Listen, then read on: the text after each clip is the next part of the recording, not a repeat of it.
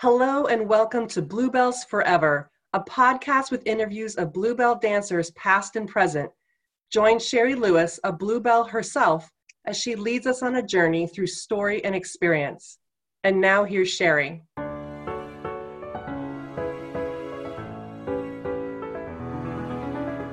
So I'm going to introduce to you in just a second here, Jelana Laufer and I think friend of friends, and I started looking through our mutual friends. Like we have 37 mutual friends. What? And that was really fun to see like how many I knew from Hello Hollywood, Hello, and in Bluebells, but also theater friends of mine here in Seattle. So that was really fun to look through. So before I even let you talk, I'm going to run this for a second here because I want to just uh, your bio, like you said, this isn't even a fraction of what is on your website, but mm-hmm. this is just your face Facebook uh, bio, but Gerda at Disneyland, California, and you were in Frozen, which every girl, every oh my gosh, the thing of going to Disneyland seeing the princesses, but Frozen must be probably the most uh, beloved. Actor, singer, SAG, and AFTRA. That's amazing. And you were in Sunset Boulevard. Mm-hmm. You worked in Best Little Whorehouse Goes Public, which I don't know if I know the difference between that. You were in Will Rogers Follies, and then we have to get to that story. You worked at the Lido de Paris in both Paris and in Vegas. Mm-hmm. Uh, okay, here's the one that makes me like get chilled a little bit. You're in Chicago as Hunyak. Yeah. At, oh my gosh. Yeah. I think every dancer, that's like the dream job. Uh, Dirty Rotten Scoundrels, First National Tour, the producers, First National Tour. Oh, I just lost you for a second here. Wait, your bio. um, yeah, there's a lot on here, and that you grew up in uh, Las Vegas and went to Reno High School because like we were both in Hello Hollywood, just a few years apart from each other. But the overlap is so fun. But your career that is still going, and we do have to get to this by the end, because I want to put this little thing out there, make sure we don't that we come back to it, is that you're in the prom which a lot of us have been watching lately and like so hungry for like musical theater and how that how that just tickled everything we needed by watching that the dance and the, the beauty and the costumes and all that. And so you're in there. So your career is not done. You are still fully in it. Still doing it. Still doing it. So can you say like where you are right now and a little bit of um, where you grew up? And then also we'd like to get to like how did you end up in Paris as a bluebell dancer, or wherever was your first one of those? Well, I don't know where to start. I mean, should we start with my mom? I think that's a great place because that is a. My mom was a principal dancer at the Folies Bergère and the Lido de Paris. The Folies for seven years, Lido de Paris for two in Vegas. So I grew up in Vegas. Um, also, she and Vassili Sulich, her partner at the Folies Bergère, uh, co founded the uh, Nevada Dance Theater in Las Vegas. So my mom was doing it all. She was dancing all day and she was dancing all night. And, um, you know, I just kind of grew up in that world. And I remember going to watch her uh, from the lighting booth in the show. And, and um, when I would say, Mom, I know the I know the choreography. She'd be like, "Oh, sure, honey. Oh, sure." And then I would show her, and, and yeah, I knew the choreography. Anyway, did uh, you did you take class where she taught? Did you grow up in that studio? The, here's the thing. I mean, like when I was four years old, we before we moved to Vegas, we were here in Anaheim, and they had a dance school, huge dance school in Anaheim on La Palma. They had like 400 plus students and um, I would kind of, mom says, I would saunter in and I would do a few plies and then leave. And then I would just saunter in and, you know, do battements and then leave. And you're meant to be a principal. I, yeah, I just kind of wasn't really committed to it. That's the thing. I just really, really wasn't. I, I mean, I loved doing it and it was something I could do, but I, uh, I wasn't really committed to it. That's mm. the honest truth. So yeah. when, when fast forward to Vegas, um, I wasn't studying dance at all, you know, as a little girl between like seven and 14 years old. I wasn't really studying dance. I didn't really study dance again until um, until we all moved to Reno. Mom opened a dance school there, uh, which she had for many many years. She and my dad would teach, and uh, and that's when I really got into the dancing. Like was your mom still performing while she was running a dance studio, or was she done with that? Initially, she was doing both, and then the show that she was doing, which was at Harrah's in Lake Tahoe, that eventually closed, and she devoted her full time to the the dance studio at that point. Oh. You know. Okay. Um, anyway, uh, so I was in high school in Reno, and uh, I was wanting to just get a little more fit. And so I went to dance class, and I went to dance class a lot. So I kind of trained really hard, really fast, sort of yeah. thing. Um, and then when I graduated from high school uh, in 82, I was 16 and uh, I wanted to go to school, but there was the issue of paying for it. So I thought, okay, well, I guess I could go, I could wait tables at the Marie Callender's and make $50 a week, or I could go and audition for that big show in Hello, Hello. my mom knows Miss Bluebell and she knows Don Arden. As does my aunt. Did I ever tell you that my mother's sister is Judy Lappin? And Judy was the lead dancer at the Lido de Paris in Vegas for many oh, years. Oh, really? Oh, yeah. wow. Yeah. But your mom was never like, hey, you should go do this. Was it ever like, I would like my daughter to do this career? Or was it just kind of like, no, if she's interested, no, that will happen? No, she let it be whatever I chose to do. Mom would hmm. never, ever push me in any direction. But I decided that I wanted to give it a go. And so I went to the audition, and uh, that's where I met amazing Jillian Hershowy. God, I'm trying to get her on here. She's almost done it so many times. Oh. All of us talk about the, the most amazing management we've ever had in any of our jobs in our life. We always say Jillian. Anyway, so yeah. So you got to audition for her. It a private? So much. And I well, I went and and I got the job, which was great. And uh, so I became a bluebell and I I believe I was a bluebell for a year. It might have been six months. It was either six months or a year. And I moved into tall nudes after that. And uh, I was going to school during the day and doing the show at night. I got a little burnout, but um, after a while, I, I needed to just kind of do something different. And I wound up going to, I flew to, to the Lido de Paris in Paris to audition for it. I didn't have the job, but I knew that there was an opening. Yeah.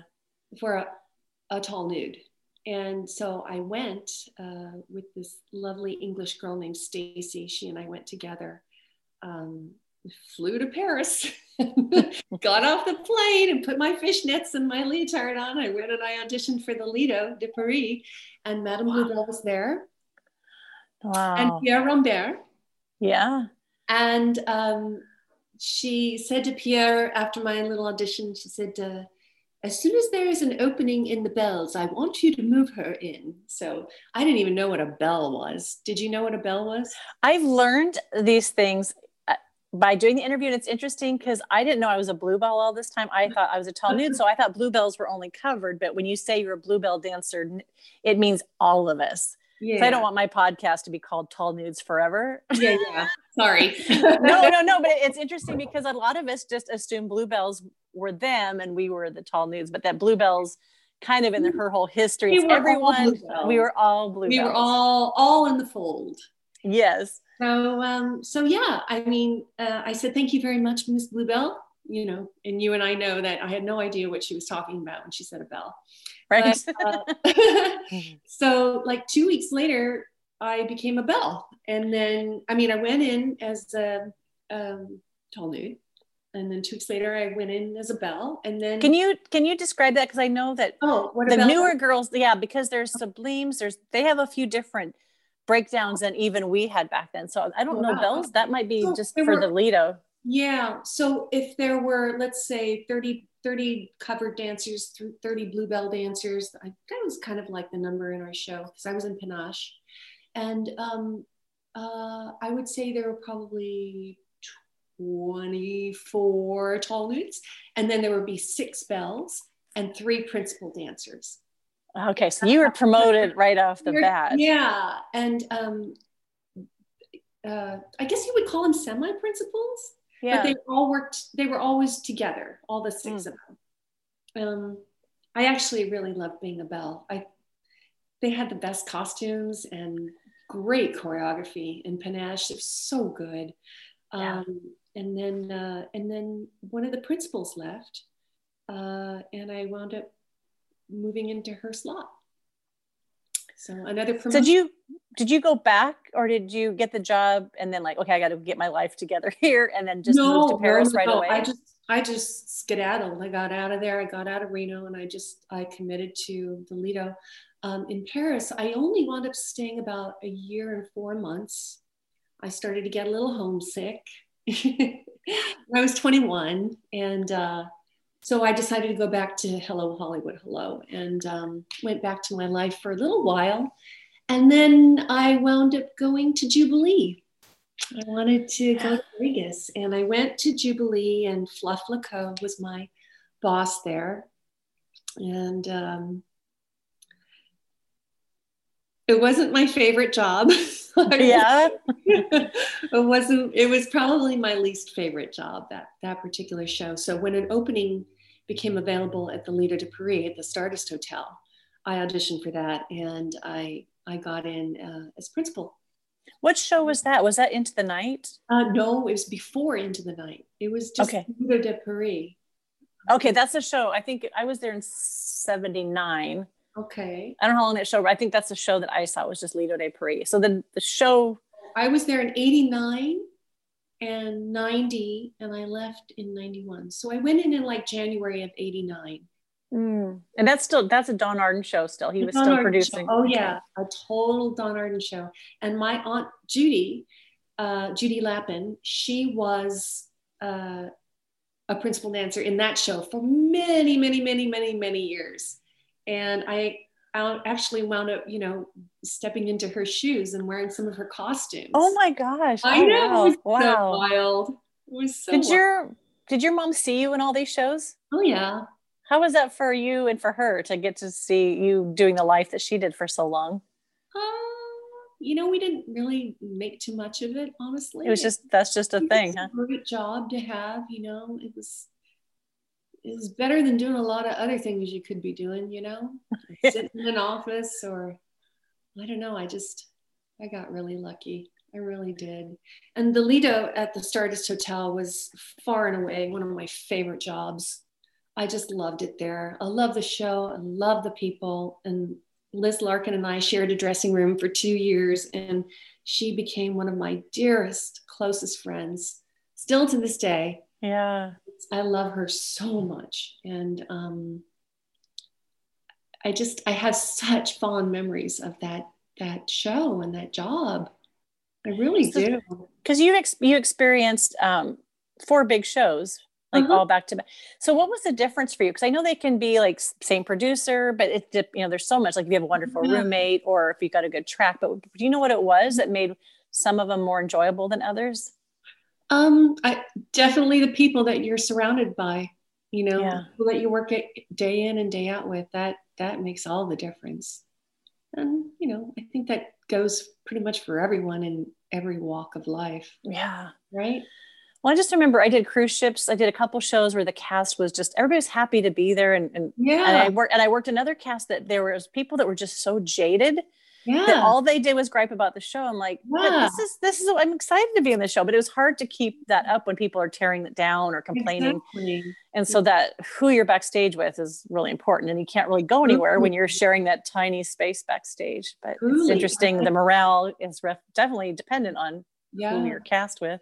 And I I found the same thing was true, you know, working at Disneyland for four years in Frozen. It was, you know, whoever is in the room, that little dressing room with you every day, and it changes every day. Yeah. Uh, that could, that can make your day really great or make it really shitty. Yeah, yeah. yeah. how much spot how much time we're dancing on stage and then how much is actually in the in the dressing room and rehearsals is a lot. So were you when you were there at the Stardust, were you thinking you were going to kind of do like you've been doing a year or so here or there to, or were you just kind of going with whatever seemed good at the time? Like I am tired going, of this. Yeah, no, I was going with the flow, and I would have I would have stayed there until the bitter end if uh, hmm. if I hadn't auditioned for the Will Rogers Follies for Tommy Tune. okay, you got to get to that story. That's such a fun story. oh my gosh, um, I think I was 26 then. Yeah, I was 25 or 26. Um, and uh, I remember Michael Michael Telmont, I believe his name is Michael Telmont. He was a principal dancer at Jubilee, and um, he called me and he said, I, there's an audition and I coming through. Tommy Tune's auditioning for the Will Rogers Follies. And I think you, he'd really like you. I think you should go. And I was like, oh, no, I, I don't want to go to New York. Why would I want to do that? You know, I was in school, I was studying, I was in finals actually. Um, it was in December of, uh, what year was this? Oh my gosh, 1990. Um, and uh, but then I thought, oh, I'd kind of like to meet Tommy Tune. So I decided to go to my final, and I went to the audition late. And I walked in, and they'd already taught the combination. but they were so kind. Tommy and his assistant, um, Jeff Calhoun, they were just so kind. They were like, oh, please come in. I said, I'm sorry I'm late. Oh, no, no, no, no. Come on. Here, we'll teach you here. And it was just a really easy combination. I picked it up like that. It was super simple. And um, so I did the combo and they were just so gracious. And, um, you know, they loved, oh, that was great. That was great. Now, can you please walk like a showgirl? Got it. well, if anyone knows me, right. knows I really know how to do that really well. Yeah. so, so I did that, and they were like, "Oh my god! Oh my god!" Okay, great. So they made a cut. Um, okay, great. Can you sing? And you know, I'd never been to a, a Broadway audition or Broadway show auditions, but I was like, "Yeah, I can sing." Great. What can you sing? I was so ill prepared. I had no music the accompanist, he was such a lovely man. I wish I remembered his name, but he he had this book of like the 50 um, top Broadway songs of, of that day, and I'm leafing through the book, and I go, "Oh, what I did for love, I know that song." So I just sang that song and just sang out Louise because I didn't care. I didn't have any fear. I just yeah. Care. And what I didn't tell you, and I should back up and just mention really quick, was um, uh, in high school, I became a singer. I sang in all the bands, in all the choirs. I had my own band. I sang wow. at graduation. So I was a singer who was clearly out of shape as a singer, but I could still sing. So yeah, I had that going for me, and um, and that was it. So I uh, they did that. that because that show I've seen that show. I told you a friend of mine who was also Bluebell um, did the tour of that, and I uh-huh. favorite son. We're talking about how how precise that needs to be, but also there is definitely a showgirl element to a lot of those numbers, right? So oh, yeah. when you oh, see like non like when you see jazz, like I've taught heels classes in showgirl, and it's awkward, and then they think it's gonna be easier, but you put heels on, like there's a grace and a style that's not just like oh, because I'm a dancer, I can do this. So it is interesting to watch people flail a little bit or to look awkward. And you're like, why is this so hard? Like, oh, because we actually had to like train mm-hmm. to do that. And so the girl, the other girls in the cast, did they have any experience in that? Because obviously, if he comes to Vegas, was he looking for that? Uh, yeah, but I think that initially, I think Tommy's vision was to have a group of dancer dancers, like who did the tap numbers, and then a group of showgirls and then he at some ah. point in time he decided to merge everybody together. And so, every, so, you did everything. Everybody did all the styles yeah, of the show. yeah yeah. So this is the part that i also was excited about. This was the original cast. Yeah. So that's a cool thing to be on the beginning. So when they said well rogers is like what the heck is that? Did you have who knows what that is? So when you're auditioning it was just Honestly, Tommy Tune's name was enough to get you going. I didn't even know who Will Rogers was, to be yeah. very honest. right. and my grandmother, she laughed so hard. I called her and I said, Granny, I got the job, but who's Will Rogers?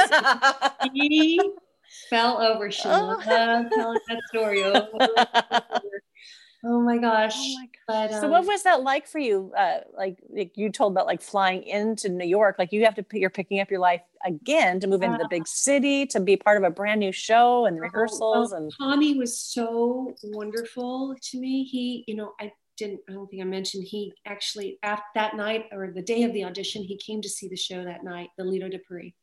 And he sat, oh God love him, in King's Row, all tall and proud and smiling at me and just beaming at me. And he came backstage afterwards and he talked to my company manager, Terry Laverne, afterwards. And, um, and he said, you know, I want Jelana to come into my show. Can I take her?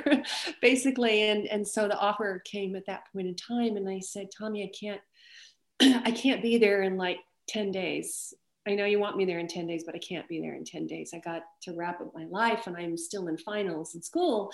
And um, he said, okay, well, could you come in January, whatever day he threw out there? And I said, yeah, that would be fine. So I had like an extra month to sort of wrap things up before. Did you have to le- break your contract or were you done with your contract? Essentially, I was breaking a contract. Okay. Yeah, because the show was going to run a little bit further, but um, yeah, essentially, I had to to break a contract. But um, Terry was great with Oh, good.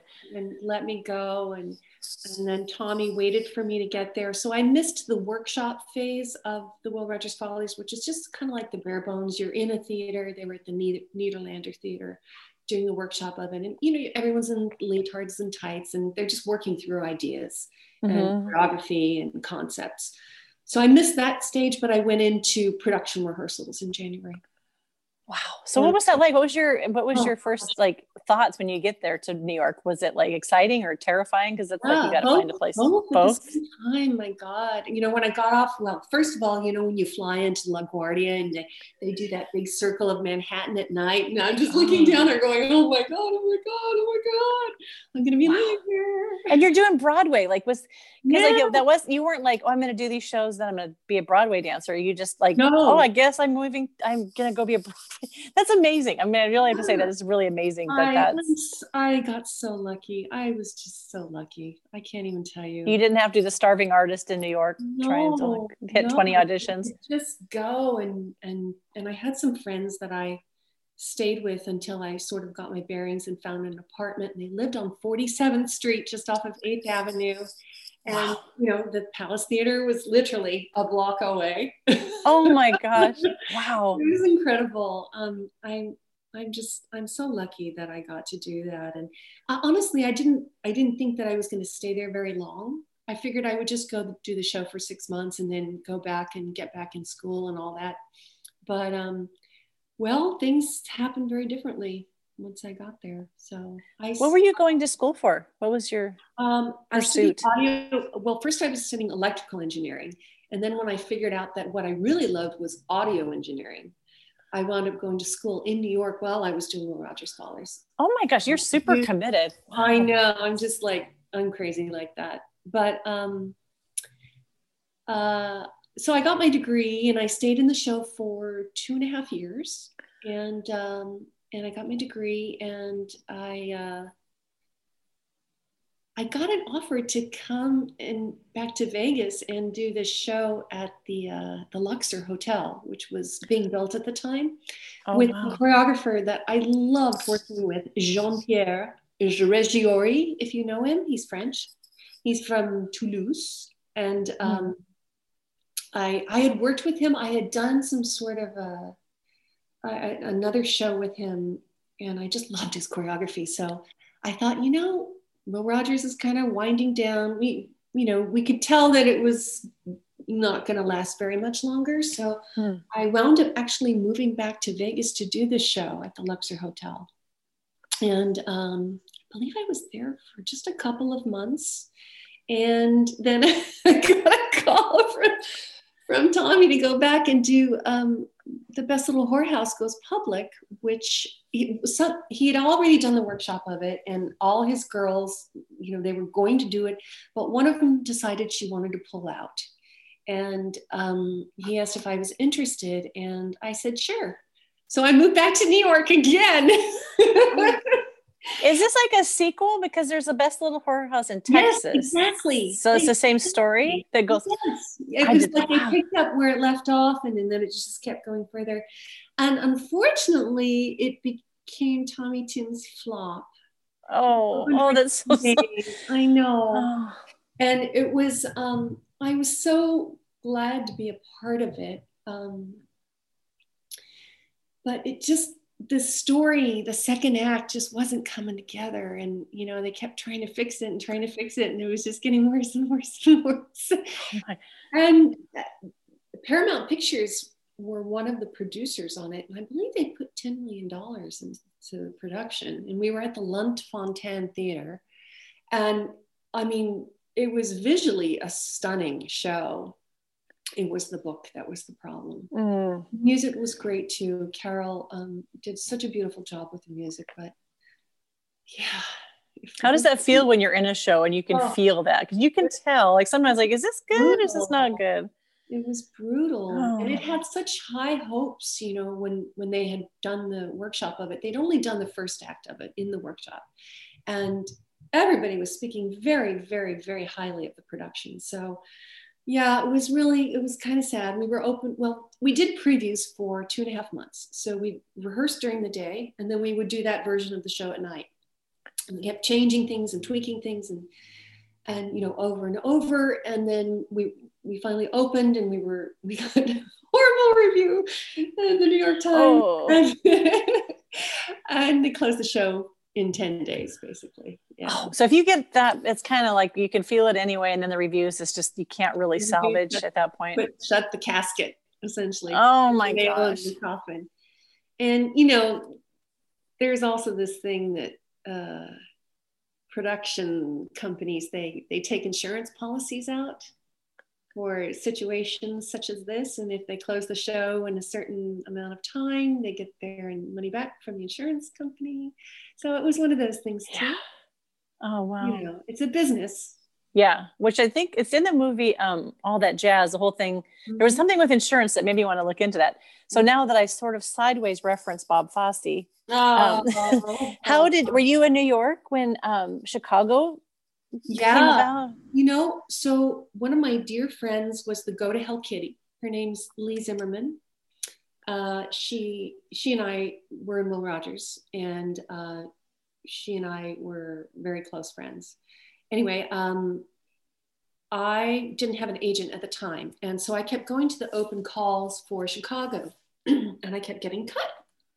And she was like, "What is happening? You should be in this show." I was like, I know. I just can't seem to, you know, there were so many dancers at these open calls, so many.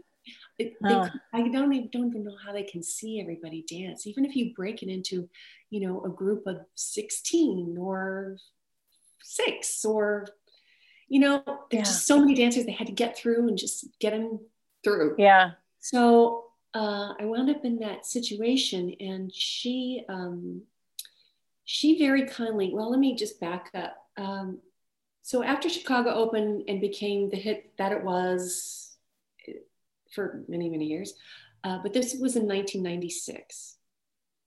Oh, before I did Chicago, I sorry, No, no, no. You could fill in some gaps there. So I know you did some other things in there too. I did Sunset Boulevard. But anyway, so going back to Chicago, um, uh, there was an audition for a Victoria's Secret commercial because the those five supermodels, those five Victoria's Secret supermodels, were going to need dancer body doubles because they were going to do the commercial a la Chicago because Chicago was the big thing, and Ann Reinking was going to choreograph it. Oh my gosh. Wow. She said, Jelana, I want you to come to this audition. I said, sure, I'm there. And I was the only girl at the audition who wasn't in Chicago. Really?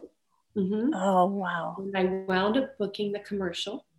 And obviously, Leigh must have told Ann Reinking, you know, Jelana can't seem to get past uh, the casting people in Chicago.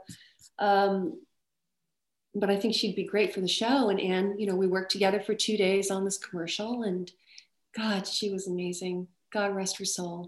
Yeah, I feel like there needs to be a time of honor for her right now. I think it just shook the dance world, especially the Fosse world for yeah. A few days ago. Yeah. It's just so tragic. Um, anyway, she was so lovely to work with, and she pulled me aside while we were doing the second day on the commercial, and she said, "I want you to know that as as soon as there's an opening in the show, you're going in." Oh my gosh. Okay, you can't have a better speaker than that Can for you. that? And I just I almost fell over. I'll swear to God, I almost fell over. Well, Um, that's one of the things like talking to dancers like when people are saving it for that big show, they don't pay attention to every show you have in between mhm. is an opportunity that some people don't realize like how you work on a 2-day shoot is enough to get you into a show. Mhm. That's so important like work ethic and paying attention and style like that says something right there that yeah, she's that she's to speak for you and get you in there. and I got a phone call a month later when there was an opening. Yay. Oh my gosh. And you tell us the character you went in as. So I went in uh, as Hunyak. Yeah. To the Hungarian, not guilty. so you got to be featured in Cell Block Tango then. I know, I know. And and then we get the the hanging scene in the second act, which was yeah. you know, uh, heartbreaking, but I'm so glad I got to do that. And looking back, I feel like I was the perfect person for that role, you know. I did play Go to Hell Kitty a couple of times, you know, because I went in and out of the show while I was doing other shows. Um, I actually went in and out of the show 14 times with, within the span of 10 years. Oh my gosh. I know, isn't that wow. crazy? Um, but uh, they, they, they do that in that show. I don't know if you're aware of that. But no, I've never heard that. Years over again and again and again. That's how I met Mary Ann Lamb. Well, obviously, you know, I, I danced with her in dance class in New York. Yeah. But, um, and my God, that woman is just such a dynamo in dance class too, by the way. Uh, yes. And on stage. And then I worked with her. Uh, we did like they, we did an international tour where we went to Taipei and did the show there. And I was go to Hell Kitty and, and Mary Ann Lamb was in the show there. And, you know, they do all these like little groups. And I went to Dubai at one point in time. And then I was asked to go to Portugal at one point in time. So that's how that whole Chicago things, once you're in the show, and they know they can call you and just you know, like you already know the show and you pretty I, I, knew all the tracks because I had actually been a swing for oh that's awesome and so they could just throw me into any track and it behooves them to use the same people over and over again. Yeah. That already know it.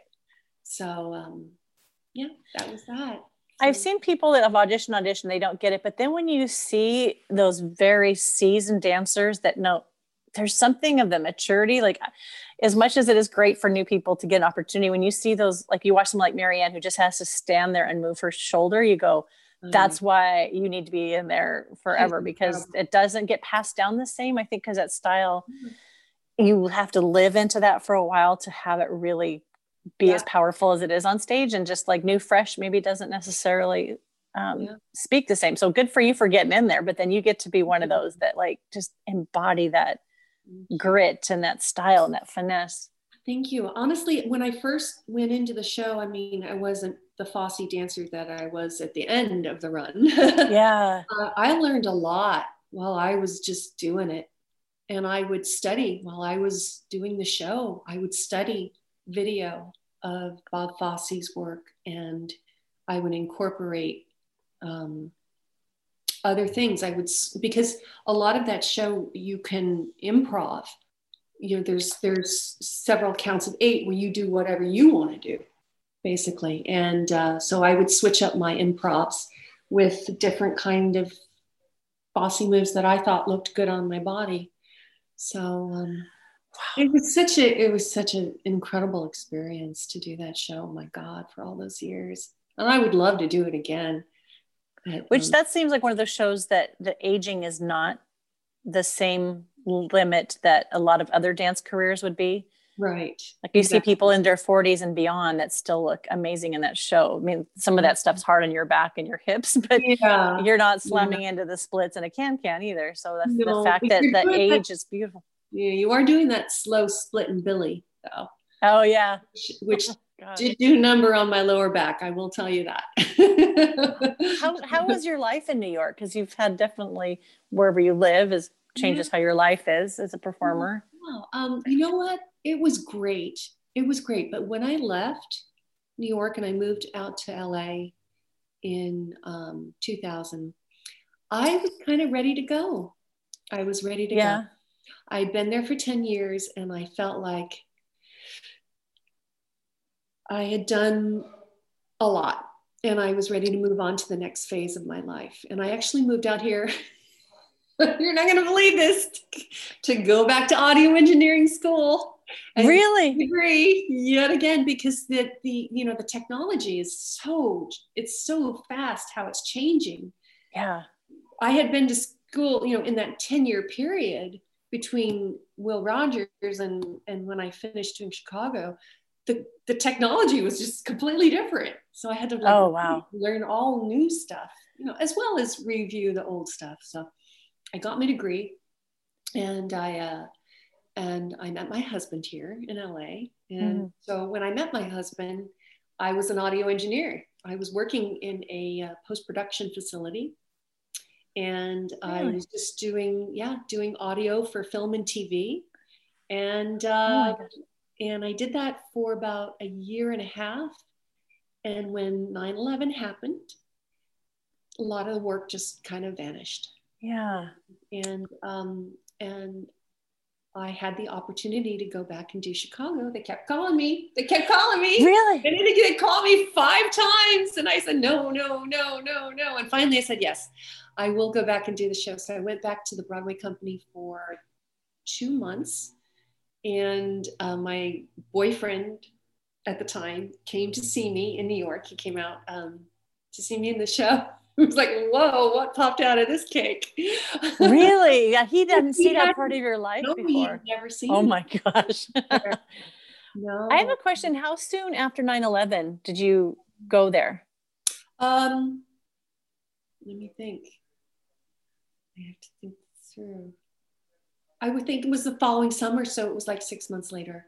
Because that was such a heartbreak of Broadway closed down and and like you'd see Broadway dancers out doing things like New York's going to come back. But I've always wondered what it was like for those shows to reopen. I'm sure it's kind of like what we're dealing with COVID when things go away, but there's a different trauma of being in New York after 9 11 mm-hmm. and to see revival come, you know, like it gives hope. But I'm just wondering, like, it's not yeah. just popping into another show. There's, I'm wondering what that was like yeah, for you I, to return? I went, I went, in the following summer. I believe it was June and July. I remember it was restaurant week, so it must have been June. okay. Oh wait, that's right. And Marshall Lewis's wedding. That's right. And so it was in June. June okay. and July. Yeah, I, I, loved my life in New York. I have to say that, but I have to tell you, um, the money goes real quick there. yeah you know, we were making top dollar on in those broadway shows we were making a lot of money and i just wow it just flies out the window you know so there there was that to think about and that's why when i had the opportunity to go on a first national tour on several different occasions you know to make salary and per diem was really really quite something it was really great so i i decided that i liked touring yeah which which shows did you tour with um, initially, I toured with um, Sunset Boulevard. Okay, wow. It was my first tour. Um, and it was after I had been in the Broadway company for a year. And then I decided to go out with the tour. Uh, and then I went out with the tour of Chicago. I actually started in Chicago on the tour of Chicago. And then when, when my tour ended, uh, I went into the Broadway company. And, uh, and then, you know, in and out, in and out. Can I? How old were you while you were still doing these professional uh, theater as a dancer? Like, well, at this point in time, I was 35 when okay. I when when I left New York to move to to LA. So I had been doing Chicago for two and a half years. Okay. And yeah, I was I was a little bit injured. I was a little bit uh, you know tired in New York and I just needed a new a new thing. So yeah, because I feel like some bodies wear out faster than others, and some shows are a uh-huh. little bit more forgiving. But honestly, I I still it's not that hard a dancing show. It's as kind of as hard as you want to make it for yourself. Yeah. But um, it's it's just some of the motion is repetitive motion, so that's what's taxing. Like doing yeah split on one leg, you know, over and over, yeah. for all those years and not doing the other leg. yeah. you know? So um, did your boyfriend at the time when he did he propose right then when he saw you in Chicago? kind of that. Okay. like, huh. That would be such an interesting surprise if you don't oh, see yeah. that side of you and people can say, Oh, the dance, you're like, okay, yeah, whatever. And they're like, Oh my gosh, no, she was like I'm just I would love to I would love to have seen his face on that to see like oh my gosh. Yeah. So how was LA? Was that because that's very different? But I mean, a lot of people do the bi-coastal thing, and there's uh-huh. some similar industry, but really different. Well, when I when I moved out here, I was I thought I was done with the dancing, and I I didn't think that I'd be going back into Chicago or anything like that. Um, but you know, like I said, the I love the casting director. His, his name was Howie Cherpakov, and he kept calling me.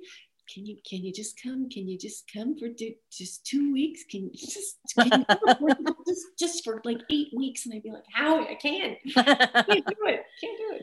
But um, it was so wonderful that you know they kept calling, and um, so after that, actually. Um, I took a little break and I was doing the doing the sound engineering thing again, and uh, I had an opportunity to audition for the Producers First National Tour, and and I had one of my friends was playing Ulla in, mm. in the tour. She was in the original Broadway company. She was the Ulla cover, or one of the two of them in the Broadway company, and they were mounting the tour. And she called me one day, and her name's Angie Schworer and she said, um, uh, we're, we're, going out with the sh- with the producers tour, and we don't have uh, an Ulla cover, and I think that you'd be really great in this. And there's a call, there's a, an invited call next week. Would you want to fly in and, and be seen? And I said, Yeah, yes, I will go. so I went and um, and I auditioned and I got the job. And so I wound up doing that national tour. And that was really cool because my husband has always wanted to live in New York. And uh, when we were mounting the tour and setting it uh, in the studios on 42nd Street, we got to live in New York for two and a half months. So I sublet an apartment where I used to live. And oh my gosh. And he he ate it up. He loved being there in New York for those two and a half months. And then we went on the tour, and it was like what, what they call a red carpet tour. And what that means is we were not only were we received very well, and you know, with the parties and all these kind of you know beautiful things when we arrived at whatever city we were traveling to, we would sit down for quite some time.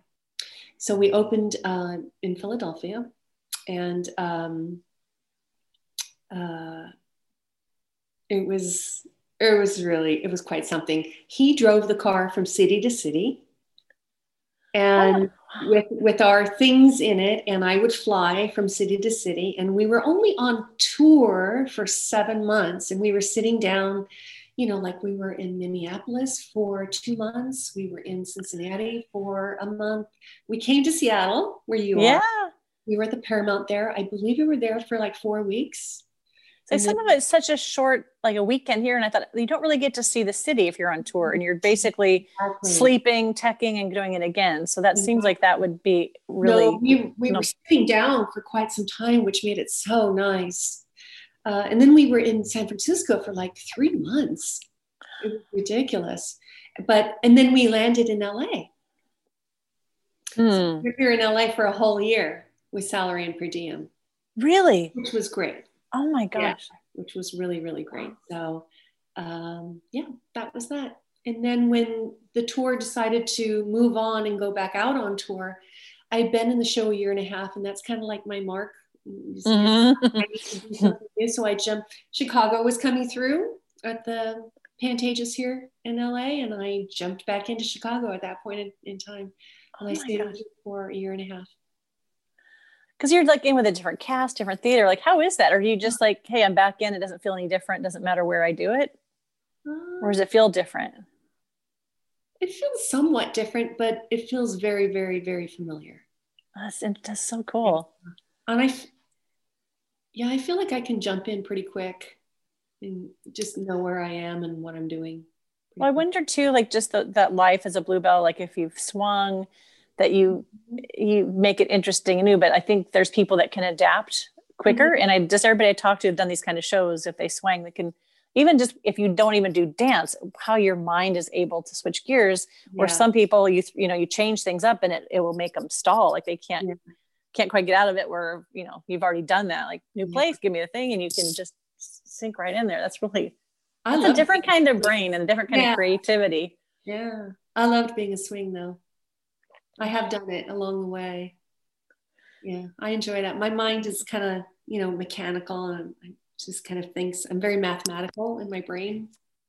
That's so I have I like a question too with you and you were you backstage ever or going to the light and sound board because you you're working the shows. Were you ever back there checking it out or up there Absolutely. actually wanting to see the? Okay, that seems like a, it would be a wasted opportunity if you didn't take it to, to no, learn I- from I- these people.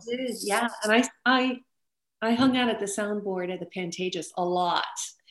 He showed me a lot. The our um, our uh, engineer that was touring with us, he was wonderful, and yeah, he.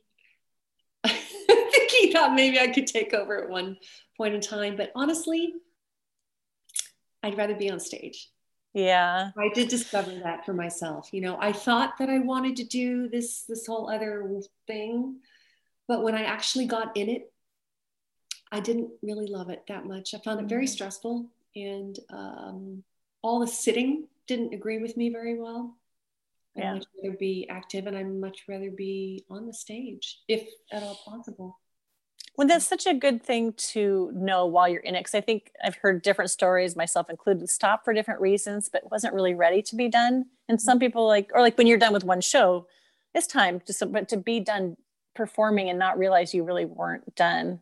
Mm-hmm. And Mhm. yeah, so I think it's really good to know why, or I guess I'm supposed to do this next instead of really listening to what your heart says or what actually feeds your soul, as opposed like, well, this makes more sense financially, or it makes more sense for my spouse or whatever. To really know, like, I Well, think when you don't take care of that part of your heart, I think we we really suffer. Yeah. For me, I mean, honestly, the financially being on stage is is more lucrative as well. It just so happened that that was the case. And when I was doing, when I was working at the Post House, um, you know, just being an audio engineer, sitting on my duff for 40 hours a week, I gained 10 pounds. My back went out. It was, just, it wasn't the greatest thing. I wasn't making that much money. And I just, when I got the call to do Chicago, I was like, you know what? I want to go do this. Yeah. For many reasons, you know? And it's so interesting to hear how hard it was to get in that show and how hard it was to actually get out of that show. Like, that they keep asking you back because like you had to really Oh. like how audition after audition, but then once you're in there, it's so wonderful that which it makes sense. They don't have to train somebody, they don't have to teach them the Mhm. style that Mhm. if you're in there and they love you, that you can just keep working and then not be committed to like contract after contract, but go do your thing. That's like Liz Larkin, I think we were talking how she would just come in and out of Hello Hollywood. So she could Yeah. go back to that and it's easy to pop her in more than a new person. She could still have that life of I want to try this and experience this instead of like I'm going to only do this because that kind of can kind of drain your soul. Yeah. So what, how did you get okay, so I want to get to prom and Uh. frozen because both of those are like so current. So I'm just curious like when you've decided you want to perform more Yeah. and the acting and singing, you know, that those are definitely big parts that you have to do to do all these shows. Yeah. Um, well, uh, after I finished, I finished uh, my last Chicago stint was in 2007. And so at that point in time, actually, no, it was it was a couple years before that. I decided to study acting and really study acting because I hadn't really, I'd sort of dipped my toe in the water, but I hadn't really committed to it. And I felt like I had some downtime, I had some money in the bank, and I wanted to just go and do this and see how it was. And so I studied with, um, I wound up going to, uh, well, I asked Jason Alexander if he could give me a recommendation. And he recommended Larry, um, Larry, I'm spacing his last name, sorry. Anyway, he taught in Santa Monica. He wasn't actually teaching at the time. He was in New York at the time. So I went to Ivana Chubbuck, who actually lived, or her studio is right down the street from me, and she lives right down the street. And Ivana Chubbuck is like the coach to the stars. You know, she trained Halle Berry and Brad Pitt and Charlize Theron and Elizabeth Shue and all these big stars. And, you know, she's got this huge following. And so I thought, okay, well, um, Jason recommended her, so I'm going to go study with her. So it was hard. It was really hard. It was really, really, really hard. But I finally got the hang of it, and Hmm. I, uh, I finally made my way into her good graces. Mhm. and she offered me a job at the studio. So I actually worked at the studio for four years while I was training with her. And um, um, I spent 10 years all in all in total training with her and i i mean i owe her everything i became the actor that i became because of her and she she was tough love she was Wow. she was brutal at times but um i feel like she really she did me a solid So Yeah. coming out of like doing Chicago or even doing the the cabaret shows, you are doing some acting. Mm, you like I feel like in some ways it helps, but also did that also hurt when you're trying to work with Yes. the acting coach to try to get some of that Yes. out of you? To yes okay, because you know the transition from the theater to the small screen is it's everything yeah, it's everything you got to unlearn some real you know those that big behavior those bad habits that you develop on stage because you're projecting to a huge theater full of you know 2000 people whatever it is it's a different style yeah. so you have to unlearn that for Mm. me and yeah she she really whipped me into shape Let's put it that way. which takes a lot of humility especially like well, i've already you know you've already had this successful career so i think the humility to unlearn and learn and and take the amount of time because i think a lot of people are like okay i'm gonna i just see it for auditions. I gotta go take a singing class and or people call the studio like i need to learn how to spin. Well for one mm-hmm. you know but like when's your audition? Tomorrow. Or like college apps. I'm always surprised like and i think people to really pursue it like 10 years shows so much more than people like i want to do this. Oh it's hard. I don't want to do it anymore. Because i was mm-hmm. really good at this so why would i go do this thing that's pushing mm-hmm. me beyond Mhm. so what was it? Were you wanting to do film or? Yeah i wanted to to just you know i'm here in la that's 90 90% of the work is here. So i wanted to give it a go and um and i'm still dancing. I'm still taking my dance class from michael owens God, oh my gosh i love michael yes Owens. at Wow. Oaktown over at hama's hama's dance studio. Do you know where wasn't he in la or in new york for years? Michael owens was yes. Yeah, okay so it's his studio but it's he he taught at david howard's studio. David okay that's but he moved out here before i did okay he started teaching at Hamas. Hamas has been here since the 50s, I want to say. yeah Um, gosh. but he's that studio is on. It's in the valley. It's on um, Laurel Canyon and Moorpark, and it's it's quite famous. A lot of Yeah. LA, LA people know Hamas. Anyway, so he was teaching there, and I was still taking my dance classes, you know, to be in shape. And yeah good for I wasn't you really, I wasn't singing at all. I was just doing the acting and the dancing, and um, so I was just auditioning. I've done a couple little things here and there, you know, to, as, as far as acting goes, but uh, nothing major, major. But um, yeah, it, it's hard to break in, especially when you're older. I think it's a lot easier when you're in your 20s, you know. yeah When you're in your 40s, it's harder. It's just harder. yeah so But how did you get the.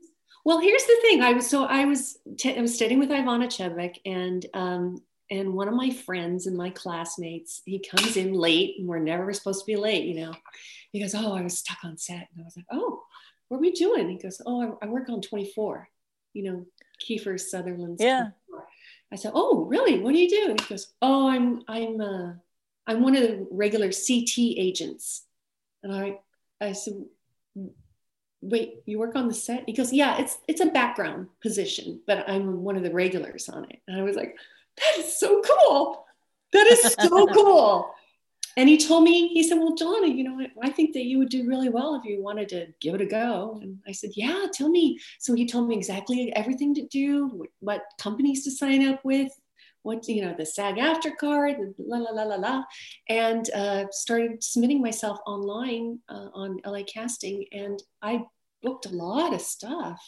Wow. yeah a couple things wound up being upgrades to principal and and uh, and i just loved being on set you know that's what i wanted to be. So yeah it's a lonely background job but it was really cool just to, to like have that perspective and to learn my way around a set and and also just to watch the actors do their thing you know yeah how many different takes there are and uh, you know um, how many different angles they're going to use on the camera and the whole world of, of lighting and having the camera like right in your face. It's just, Yeah. I learned so much just from observing as a background person. And um, I got to work on Transformers 3, and I wound up being cast, if you will, uh, as uh, John Malkovich's executive secretary. So I got to work with John Malkovich for Oh, eight days cool. and Oh talk my to him and just Yeah. you know, shoot the shit for eight days. And Shia LaBeouf was wonderful. He, we had some great conversations too. And, um, you know, that, that sort of became my new world. And, um, and then I started standing in for various uh, actresses that look, you know, similar to me. Like right now, I'm working on the L word. I stand for Jennifer Beals. Okay, so we know who Jennifer Beals. Anyone need a refresher? Who's Jennifer Beals and why does she matter to us dancers? Flash dance, baby. Yeah. oh my gosh. Yeah, I have to tell you, when. I first saw her, I was like, oh my God, oh my God, oh my God. I was just so starstruck. Wow. What's interesting too, because I know, like, I don't like Hello Hollywood, Hello, like Donald O'Connor came backstage, Tammy mm-hmm. Davis, and a lot of people tell these stories of, um, you know, Gene Kelly would hang out backstage, or and, and- but it mm-hmm. is interesting. Like, there's there's kind of ge- generational icons, and then there's like that, you know, like Flashdance and chorus, mm-hmm. all those dance movies that came out that kind of changed the dance world yet again for us. Of like, it's it's being it's evolving it's changing and there's more work for dancers and mtv like to I have a friend Yeah. that was in paul, paula abdul cold hearted snake and we're like okay you've made it like these these are the the, the jobs that everyone craves and but you've got to be in all those worlds of Yeah. doing like the, the, the parisian cabaret and then to be in new york and a broadway show and tours and then film like your career is actually really eclectic and exciting and then it's still going is another thing i think it's just really says a lot about you too to have such a long full career because you're able to adapt and change and something else looks interesting. And another thing i love is that i see missing in a lot of performers is uh, observation. Mm.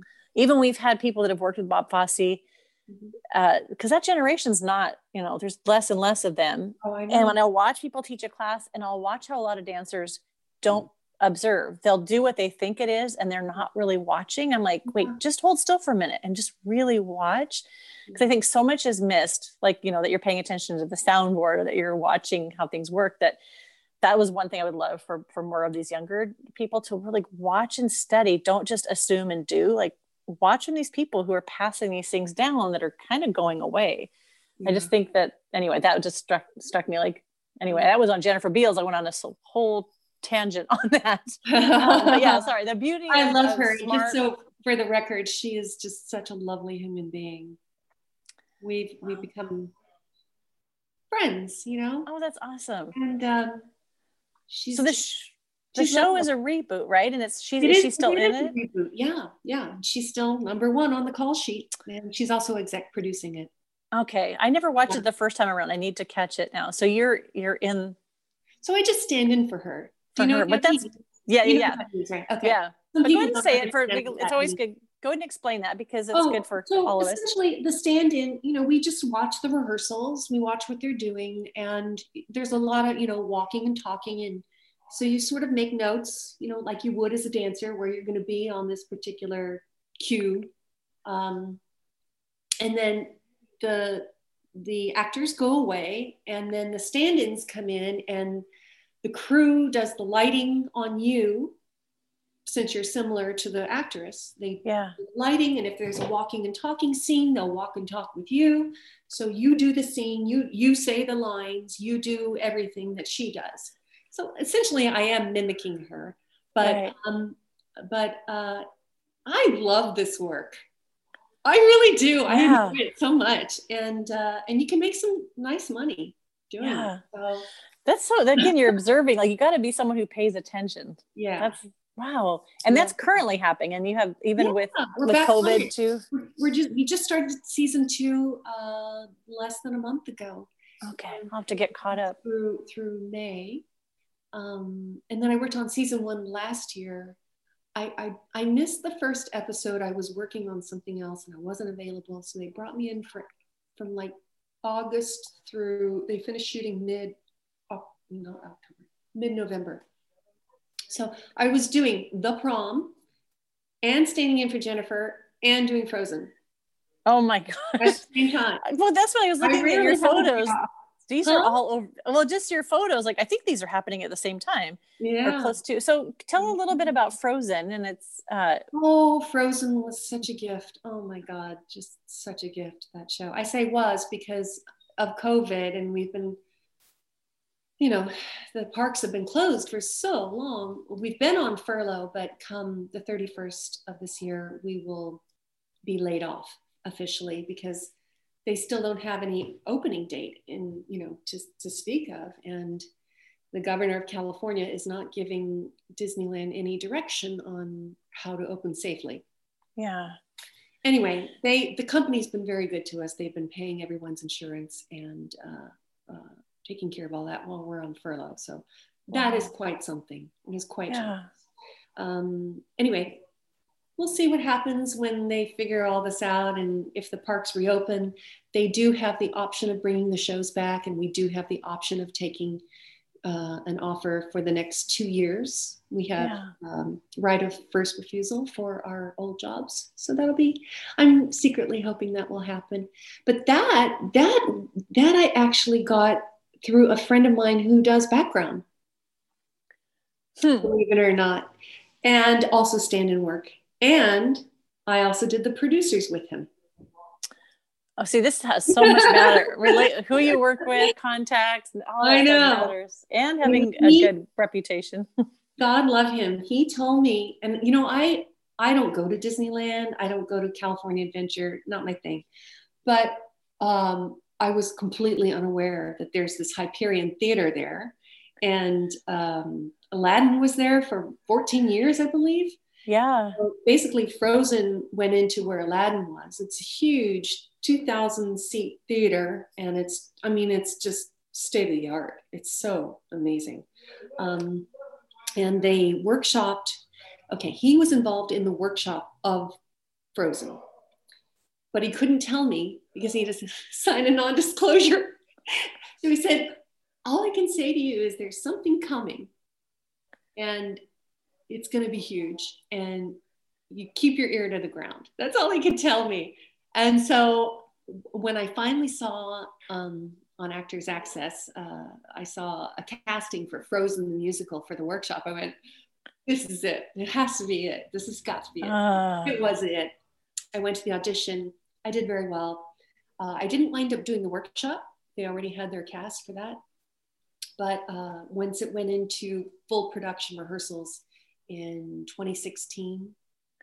March of 2016, I got a, a phone call. Was, uh, basically, they all kind of hired us, but we weren't given any days. We didn't know what our schedule was going to be or if we would even be involved. We might have been a swing or like it was all up in the air. So we were all rehearsing at the same time. And then as during rehearsals, they kind of figured out who they wanted, when, where, etc., etc. And this is before the Broadway version of yeah. Frozen. So where you guys were kind of workshopping. Yeah, we were the prototype for the, the Broadway prototype. company because they were, in fact, developing all these new technologies for the show uh, that they basically kind of worked on with us first. Yeah. And I have to tell you, they spent $35 million on this production. It I was stunning. It was so beautiful.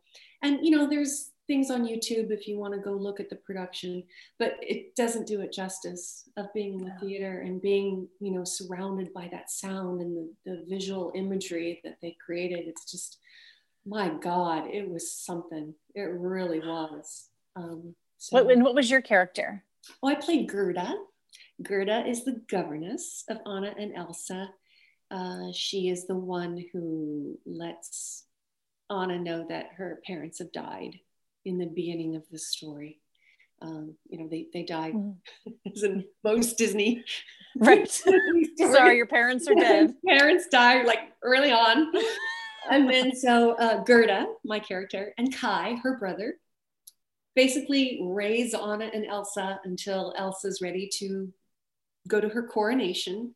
And um, and then I'll, you know, you know the story. I'll Yeah. breaks loose and and all that. So Did you have solos or singing parts in this, or uh, does Gerda have? a little bit, not not too much, not too much. It's more of an acting role actually. Uh, Okay, Another role. Um, so you get to put that all into good practice. Yeah, I danced very little and I sing very little in the show, just a little, not a lot. Yeah. But it's, I, I, I see it as more of an acting role because it's she becomes the surrogate mom. You know, she's she. I made the choice in my Gerda that she became the surrogate mother, and she was she loved Anna and Elsa, but especially Anna Hmm. and and I just made it so personal for me that I think that that's what the director saw, and that's why she had me be the full, the only full time Gerda when we actually Wow. mounted the show. Which is interesting because you, a lot, a lot of people could choose not to, or even not to know that's a choice to make your Mhm. story more personal. And Mm-hmm. so you, you did say, because I said for every little girl who loves Frozen, like I just can imagine their faces watching that show, just like. So you said you would sometimes see the audience reaction to that, oh like if it wasn't. oh my, I would love. It'd be priceless just to see Oh all these and little boys too, watching watching this magic in And front I of them. tell you, not just the youngsters, older folks would be out there too, and just I'd be crying. bawling. And there would be Wow. people that would come and see like every single show, almost every single day. The the APs, we call them the annual pass holders. They come, they take pictures, they put them on Instagram. They, I mean, we've got some great photos from these wonderful people that have that have kindly, you know, taken these photographs and then put them on Instagram. And now we have the photos. I've never had any photos of anything I've done right. so other than that was what was shot for the the the playbill Yeah. or the program. Oh my gosh. I know, isn't that crazy? So were you working in the show when COVID oh, happened? Oh yeah. so you guys there- were just kinda waiting, the like- last day. I was there the last day. that's- it yeah. was 'cause I've- crazy. Our, our entertainment director came out and well, he called us. We were during our lunch hour. He called everyone, the cast, the crew, the hair and makeup people, the technicians, everyone. He called us all into the theater, the house, and um, basically said, you know, the governor has told us that we have to we have to shut down the park, and so tomorrow will be our last day, and hopefully it will only be for two weeks. right. I remember those days. And then it got extended another two weeks. And he said, but we will pay you. So we all got paid as if we were there the whole month. it was crazy. Wow. And then, you know, then they had to put us on furlough until further notice. And um,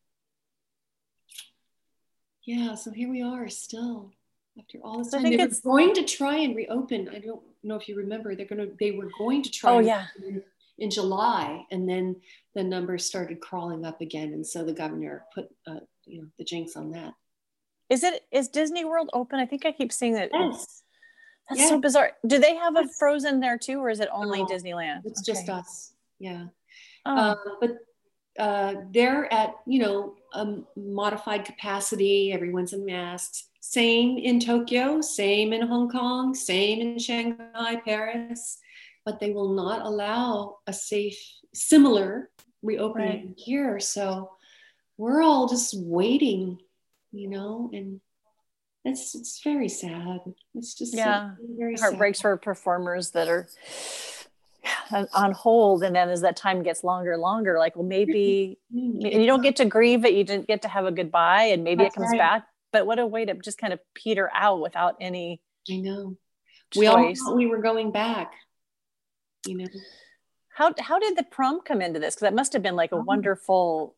Um, my, that was overlapping though, right? Because you knew that was pre-COVID, so that yeah, like this the was pre-COVID. This was last. Uh, I want to say last October, I think it was, maybe the end of September. Um, I signed with a new dance agent, and uh, she sent me an email, which I didn't see right away. And uh, I went to a different audition, and they said, "Oh, are you going to go in for the prom?" And I said, "What do you mean?" And he told me, and we have the same agent, my dancer friend and I. And I said, "I don't know about this." So I followed up. I saw the email, and I said, um, "Is it too late?" She said, "No, send your stuff in." So I had to do a quick little self tape, just singing a song, and um, and I know Casey Nicholaw, the choreographer. He he and I were in the Best Little Whorehouse Goes Public. Oh my gosh, this is how this all so Together. good. Who- who before he became a star choreographer, you know, and, and his, the choreography on that show is really fun. yeah, yeah, That's like I was saying, like when that came out, it was like we're sitting here at home, but there's something of getting to watch a musical that's Mm-hmm. not something I've watched 27 times already. That was the timing of that was just felt perfect. yeah. And the holidays and sparkle and just the over the top and yeah, it was like a gift. So the fact that you're in it makes it even feel more like instead of like there's things that come out here and there that's like you kind of don't see them because there's too many other things. Right now, this feels like oh, like, and all my Facebook feed is have you seen the prom? Make sure you watch the prom. So everybody's been talking about it. yeah. It's because it's yeah, it's kind it's definitely got a little bit old and new all mixed together, which yeah. is wonderful. And the the whole storyline is a little bit more bold than musicals would have been a while ago. I know, I know.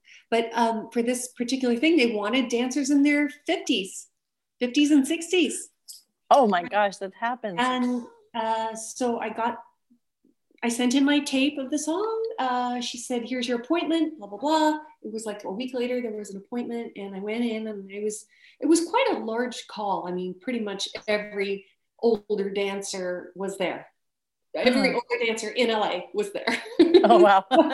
it was a pretty are- large call, uh, but I did book it, and um, I, I I I gave a great audition. So I, I had a feeling I was going to get it. yeah. Anyway.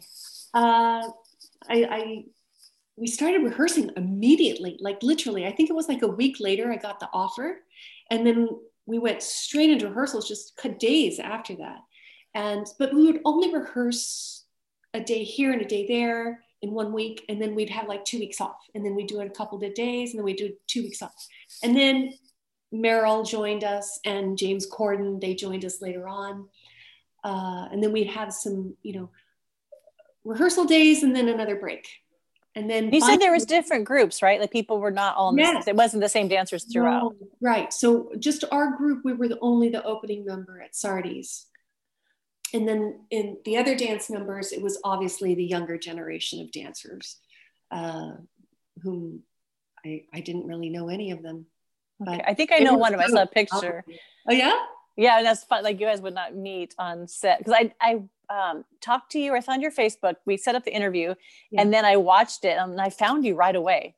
I think as I saw the picture, and that's actually really hard because I think I know a few other people I think are in it. I never found them, but I found you um, in the dance scene because I saw the picture of you in the dress, and then you're sitting right next to James Corden uh, in that really emotional. What is it? I can't remember what's happening in that. They're watching a performance. Oh, you mean when they get the news that they're that they got the horrible review? No, it's something that where's what's the picture of you that you're like really intense? I think you're next sitting next to James Corden in a theater. Oh no, that's with Meryl. That's we're with Meryl. we're in the dressing room afterwards, and the uh, the agent guy comes in and he goes, "The review, the first review is in," Oh yes. and we are like, oh, "Oh God, oh God, oh God." oh man. It was it's a great so how was that? Because that that just feels like it would be such a fun shoot as long you know, because you can have great shows and work with terrible people or like Yeah. su- was you know incredible. egos. It was So that- incredible. Can I tell you, Meryl Streep is the complete opposite of a diva. She is so gracious and lovely. And God love her. She's 70 years old. She was when we were shooting that. Oh 70. really? Because she dances in And this she was you. dancing. She was a trooper, man. We were that whole dancing across the street. We shot uh, about last December, and it was cold.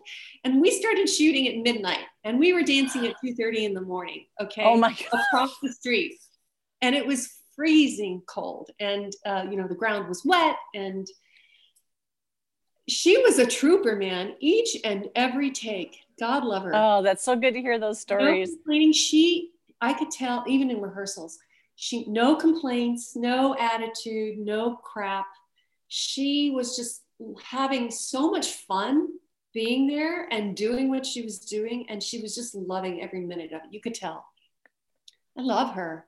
Oh man. she's incredible How is it for you to watch it when you see the fine, you know, because on stage you don't get to see your work, you don't get to see the final production. So what was that like to see like did you guys get to have an opening with being covid or did you just have to watch it with everybody else on netflix? everyone else. I mean i was invited to um, a zoom uh, what do they call it? An opening night party essentially with with uh, with all the stars and and um, ryan murphy was there and there was a moderator and it was kind of like everyone talking about their experience with with doing the prom and and it was for sag film society no sorry sag foundation was sponsoring it. So you have to be a member of SAG to be able to view it. But uh, it, I did watch it, and it was it was wonderful. It really oh. was.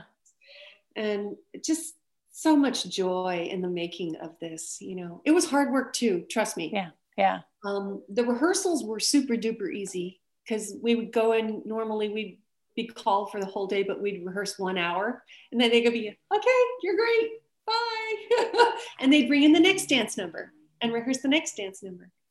So, so why was it 50s and 60s? Why what was the age choice for that? Because we were we would have been patrons of the theater, probably. Okay. Okay. Of the show that the show that was such the bomb. Okay. That and James were in. Eleanor Roosevelt. Oh yeah. but it makes me so happy that there was work for older dancers and yeah, there's there's times like I don't want to see a 20 year old trying to look old. Like have a oh, gracious, wonderful, well-trained 50 or 60 year old get to do that job. I am just so lucky I got to do that. I'm so, so, so lucky.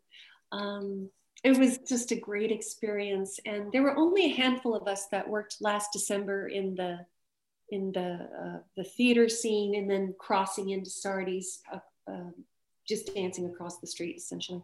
Did you know that they recreated Shubert Alley in a parking lot, abandoned parking lot downtown LA? Really? Recreated it. It's not the real thing because they couldn't shut down Shubert Alley for three consecutive nights to shoot it. Right. So Netflix said to Ryan Murphy, well, let's just build it. This is a thing too i think when you're looking at netflix and, and how it's going to change uh, movies like how there's you know not just the, not necessarily whichever theaters or sorry um, production has the most money like it's going to open up different opportunities and it just feels like however entertainment's changing as we're waiting for shows to open i'm my heart is going out to the you know moulin rouge and the lido these dancers still waiting to go on but mm-hmm. also that who knows how that's going to change but also within film the fact that you're in this business that can evolve and can still include people of different ages um, the fact that you're a triple threat i'm sure doesn't hurt that you can still have a long career ahead of you even though it doesn't look like what it was yeah. but none of your career back in your 20s looks like what you're doing now anyway oh. so i think that that's the beauty of like we've adapted and evolved and changed and opened to different things then whatever we think is next is never what happens anyway. That's so right. i think that that opens up where you could you know be doing something that no one now knows is even you know an option. Yeah. And so that that adventurous spirit and yeah there's a lot i think you've got so much going for you that will your mm-hmm. career does it's it's going to keep going. So we do need to end and that's always the hardest part of this. Um, when you look back at all this? Is there anything that you can see like a through line of like who you were, are now who you were then that you just that stayed consistent even though you've changed locations and and focus? But is there anything that you've seen as yourself morphing? That's always been that's a weird question. I didn't know i was going to ask it. I feel like i have a lot of discipline. And yeah. that that comes from dancing being a dancer. And i mean that's why you've got to teach your little girls how to dance because even if they don't become dancers, that discipline will serve them the rest of their lives. Oh, and yeah. Commitment to if you if there's something you want to do, you figure out the how to get there. You figure it mm. out. Yeah. You know? This has been just so encouraging. Thank you so much for taking the time because I know oh, like we've tried to say like, well, I'm on the set of this, and then I'm like, oh my gosh, that means she's still working, which is amazing. and yeah, and I just love like all the all the common friends that we have and the overlap yeah. that uh, you know every story is just so different and wonderful, and each person is so unique. So you're a gem. So I'm just so Thank glad to you. have this time, and I will let you know when it comes out, and we'll definitely tag Liz Larkin and anybody else. Mary Ann Lamb will let them hear okay. hear like part these parts of the story that they've you know made your life exciting and then how you've affected others that's the beauty of this is how we all touch each other's careers and stories and life and it's a, a wonderful hodgepodge. Thank you. Well, I'm excited. I'm going to keep following. And so, whatever you have next, I'm going to go watch um, the prom again tonight, though. That's what I'm going to do later. I'm going to watch it and go, I can find her even faster now. Thank you. Well, Merry Christmas. Happy Merry New Year. Christmas. Here's Happy for another one and for 2021 for new and wonderful Yeah. adventures that Please, we Lord, have. better year. For Please, everyone. please, just not a repeat. Just think of all the musicals that might come out of 2020. I They'll be, know, right? They'll be People stuck at interesting. home, sitting, thinking the things through. yeah, there's probably a lot of things that are like in the rumination stage now that we'll see later and go, oh Uh-huh. yeah, that's what was going on. Absolutely. Well, thank you so much. Thank you so much. I will talk to you another time, another way. Okay. Bye bye. Bye.